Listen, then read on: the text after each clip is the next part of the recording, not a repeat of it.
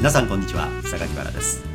今日も興味深い事例や大きな数字意外な事実などなどビビッときたものは何でもご紹介してまいります。あなたの夢が少しでも実現しやすくなりますように。それでは行ってみましょう。この番組はデータサイエンティスト株式会社の提供でお送りします。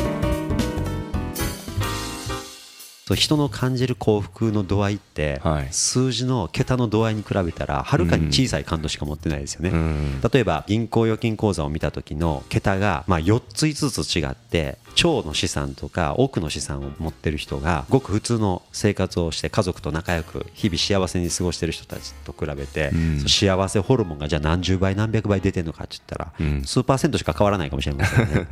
だからねいかにその人の感度っていうのはある意味いい意味で低いかってことですよね、ううん。ん持ってる資産の桁数にほどのうん。何倍何十倍ではうん。感じることができない、うん。これも何かのデータで見たんですけどアメリカではと年収8万ドルのなんかラインみたいなのが知られてるそうですよ、はい。年収8万ドルを超えた後はねほとんど収入と感じる幸福の度合いにね相関性が見られないというか、はい。その8万ドルってことはまあ日本で言えば年収900万円とか、まあ1000万円ちょっと。1000万円弱ぐらいかちょっとぐらい。ですか、でそれを超えるとその後何億円稼ごうかね、うん。ほとんど幸福度に顕著に影響しないみたいな話がありましたけどね、はい。だそれぐらい人間っていい意味で鈍感だから、うん。だからある時からそのバランスモードっていうか、はい。あの多くの人にねうん。言えることはね、あるところからできるだけそのかかる労力とうん。感じる幸福の関係が正方形になるように、うん。将来幸せを得ようとして今を不幸にしてしまわないようにね、うん。まあ、グラフで言ったらそのいびつな三角形になってしまって、はい。幸福を感じる度合いの方が低く、うん。そしてその努力や労力えー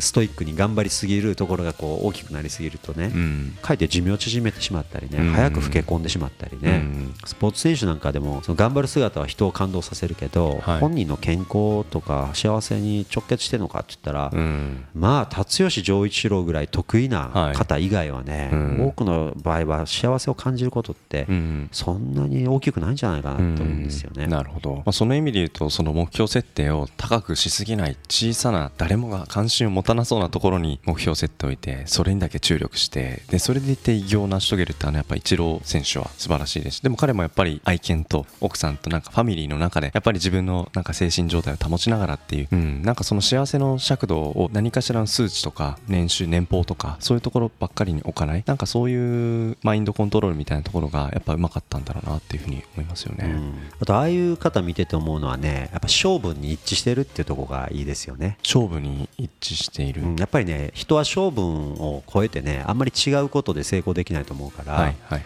例えばそのコレクションするのがすっごい好きな勝負生まれ持ってそういう勝負、もう衝動を抑えられないような人がいたとした場合、うん。やっぱコレクターとしては成功しやすいと思いますよね、はい。あとはもう何かを分解する勝負を持ってる人は何かを分解したいし、うん分解した後整理したい人は、はい。その整理することにすごい高い能力を発揮すると思いますしね、はい。あんまりねああいう成功してる人たちの物語を見てね自分の性分と違うようなキャラクターを目指さない方がいいと思いますよ。あやっぱり自分の性分に合致したところで人と違うことを深められないかっていう方がい。いいですよねなんか。そうですね。向上心が強すぎるん。向上心マニアみたいな人はね、うん。意外とね自己嫌悪に陥ってる頻度高いと思いますよ、高いかもしれない意外と自己評価も低いしね、本来もうちょっとね落ち着いて考えたらねそんな自分の評価下げる必要もないのに、ん。見た目向上心強いし、はい。なんかライフハック的なことにもね頑張ってはる人やから、はい。すごいなんかこう充実してはる人には見えるんだけどね、僕もねそういう知り合い何人もいたんでね今思い出すとね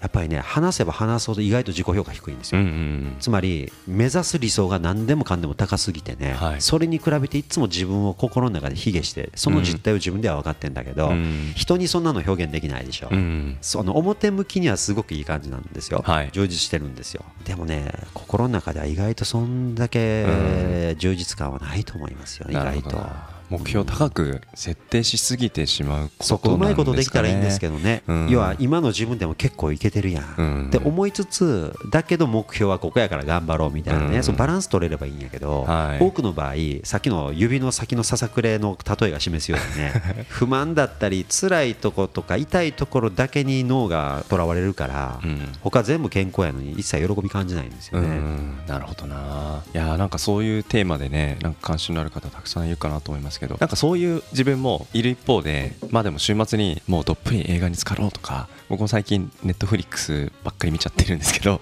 なんかネットフリックスのレコメンド能力って意外と高いですね。あ高い。どうですか？その後登録とかえっとね、私ね、あのビル・ゲイツのドキュメンタリー番組がね、今回リリースされましたでしょ、はい。で私、そういえばビル・ゲイツのドキュメンタリーって今までなかったですよね、うん。スティーブ・ジョブズはね、はい。映画化されてたり、そうですよね。いろいろしてましたけど、彼の若い時も結構そのストイックさだったりやっぱりそのマイクロソフトっていう会社をものすごくやっぱ売り上げであったり会社を組織強くするんだ。他の競合他社に比べてもうはるかに秀でてる組織にするんだってことにものすごく注力していてノイローゼレベルでそれに注力してた。でもある瞬間からあもっと社会と向き合わなきゃっていうふうに思った瞬間なんかこの前後が表現されているドキュメンタリーかなって瞬間的にちょっと思ってますね、うん。うん。すんごい頑張ったようですようん。だねから。その当時の彼は目標も高いでしょうし自己評価ももしかしたら世間が言うほど高くなかったかもしれないですしそれになんか抗い続けた人生とやっぱりその後のやっぱ彼の価値観っていうのは全く違うものなんじゃないかなって感じますよね。うんニュースっていろんなニュース流れてくるじゃないですか、はいで冷静に考えたらこれ9割自分の人生に関係ないよなみたいな。うん。でその9割のニュースに心痛めたりね、うん。不安になったりねうわもう日本危ないんちゃうかと思い込んだりとか、はい。もっと危ない時代いくらでもありましたと。いろんなデータ見る限りね、まあ、日本にはいろんな問題はあるけれどね世界のどの国よりも有望な国の一つですよ今なお、はい。それをねもう日本はこのまま滅びるとか言って、うん。ジム・ロジャースみたいな有名な 世界三大投資家なんてね、うん祭り上げられてる人が言ったらね、うん。もういや10年以内に日本脱出せなあかんのちゃうかって思い込んだりとかね思っちゃう方いますよね。思っちゃいますよ。そんな有名な人が言ってたら、うん。漫画をで言ってたらね、うん。だけどほんまにそうかって言っていろいろ紐解いていったらね、はい。いやいやそうじゃないってこともいっぱいあるから、はい。自分とは無関係なニュースに踊らされ続けない方がいいんじゃない？程よい距離感を保つだったり近づく時と離れる時の時間帯なのかそういう自分の感情とねうまく情報と付き合う距離感マネジメントってリテラシーっていうんですかね、ううんんありますよね。それこそ今香港でデモがすごく取り出されて報道とか見ますけどあの光景見ると本当に香港の状況っていうのは目も当てられない状況だなと捉える一方でこれもっと昔にもっと別な場所でもっと悲惨なこういう市民と国との戦いっていうのは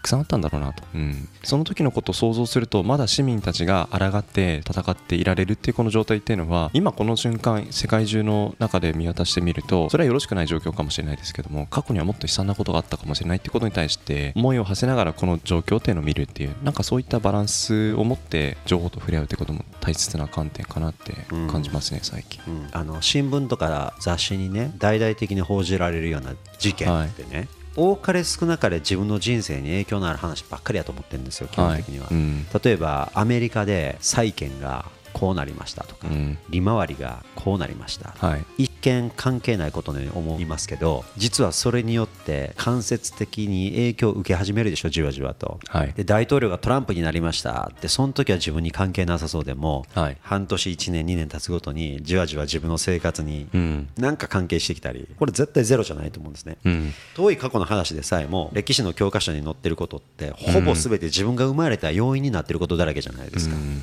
例えば本能寺の変が起きました、はい。であの時点で織田信長がやられてなかったら日本の歴史大きく変わってますよね、はい。どの歴史的事件でさえも、はい。ほぼ今自分が生存している要因の一つになっていることばっかりだからどんな事件やどんなニュースも自分とは無関係ではないと思うんですね、うん。たださっき僕がねあんまり全部のニュースにね何でも思い煩わせるべきじゃないって申し上げたのはね、うん。全部関係してんねんけど関係してる度合いですよね。度合いの判断っていうのはね人それぞれやっぱあっていいと思う。はい例えばあの夜空を見上げますとね全部星がまばゆくこう瞬いてたりするでしょ、はい。ある星はちっちゃめやしある星は大きめですけどまあ地球から見たらどの星も同じように見えるじゃないですか、はい。で昔の人はあれ天井に入り付いてんちゃうかと想像したぐらい、ん。全部同じ星に見えると、はい。まあ、これ例え話なんですけどあれだけたくさんある星の中である一つの星がね超新星爆発を起こしたりまあなんかとてつもない大爆発を起こしてやばい風に見えたとしましょう、うん。でね新聞とかニュース番組見てるともう全部のそのニュースが全部の星がね爆発してもうすぐにでもあなたのいる地球にね、ん。なんかガンマ線が降り注ぎますよぐらいの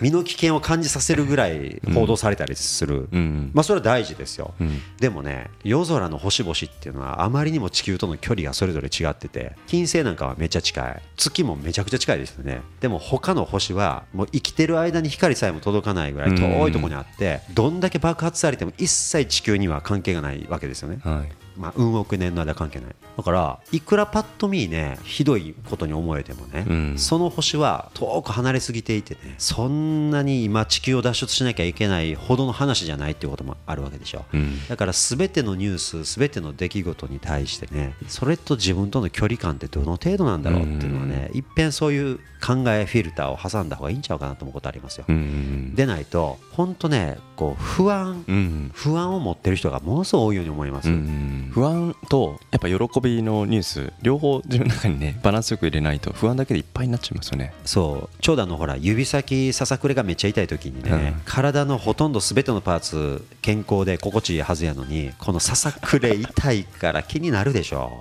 なりますなります。うん、だから僕らはこういう何か起こったところに集中しやすい性質を持ってるから、うん。まあ、ニュースもそうなんですよね、うん。昔のお年寄りとね今のお年寄り比べたら今のお年寄りの方が元気だとかって言ったりするじゃないですか聞きますね。平均寿命も伸びたしとか言ってるでしょ、はい。でそんなんどうやって測ってんのって思いません？昔の70歳と今の70歳、うん。今の70歳は若いよねとか言って。これ実はね論拠がないわけではないらしいんですよ。そうなんですか。はい、歩く速度の研究っていうのがありましてね。10年ぐらい前にその60歳とか40歳とか30歳ぐらいの人歩かせてみて、はい。これぐらいの速度なんやなと。で10年経った時に同じ世代の人たちにね歩かせて平均取るとね先進国健康状態のいい国においてはね明らかに歩く速度が速まってると、はい。でその歩く速度が速い人の方が長生きする確率が高いこともある研究では分かってるとはい。いうわけなんですよね、うん。これはね歩行速度が速い人ほど生存率が高い。遅くなってくると、まあ、いろんな理由でですよ。例えばその心臓がちょっとね調子悪くなってきたとか呼吸器系が調子悪くなってきたって言ったらもうね端的に歩行速度に現れるわけです、はい。これをねずっとこう計測していきますとねまあ昔の70歳に比べて、うん。今の70歳の方が明らかにスタスタ歩いてると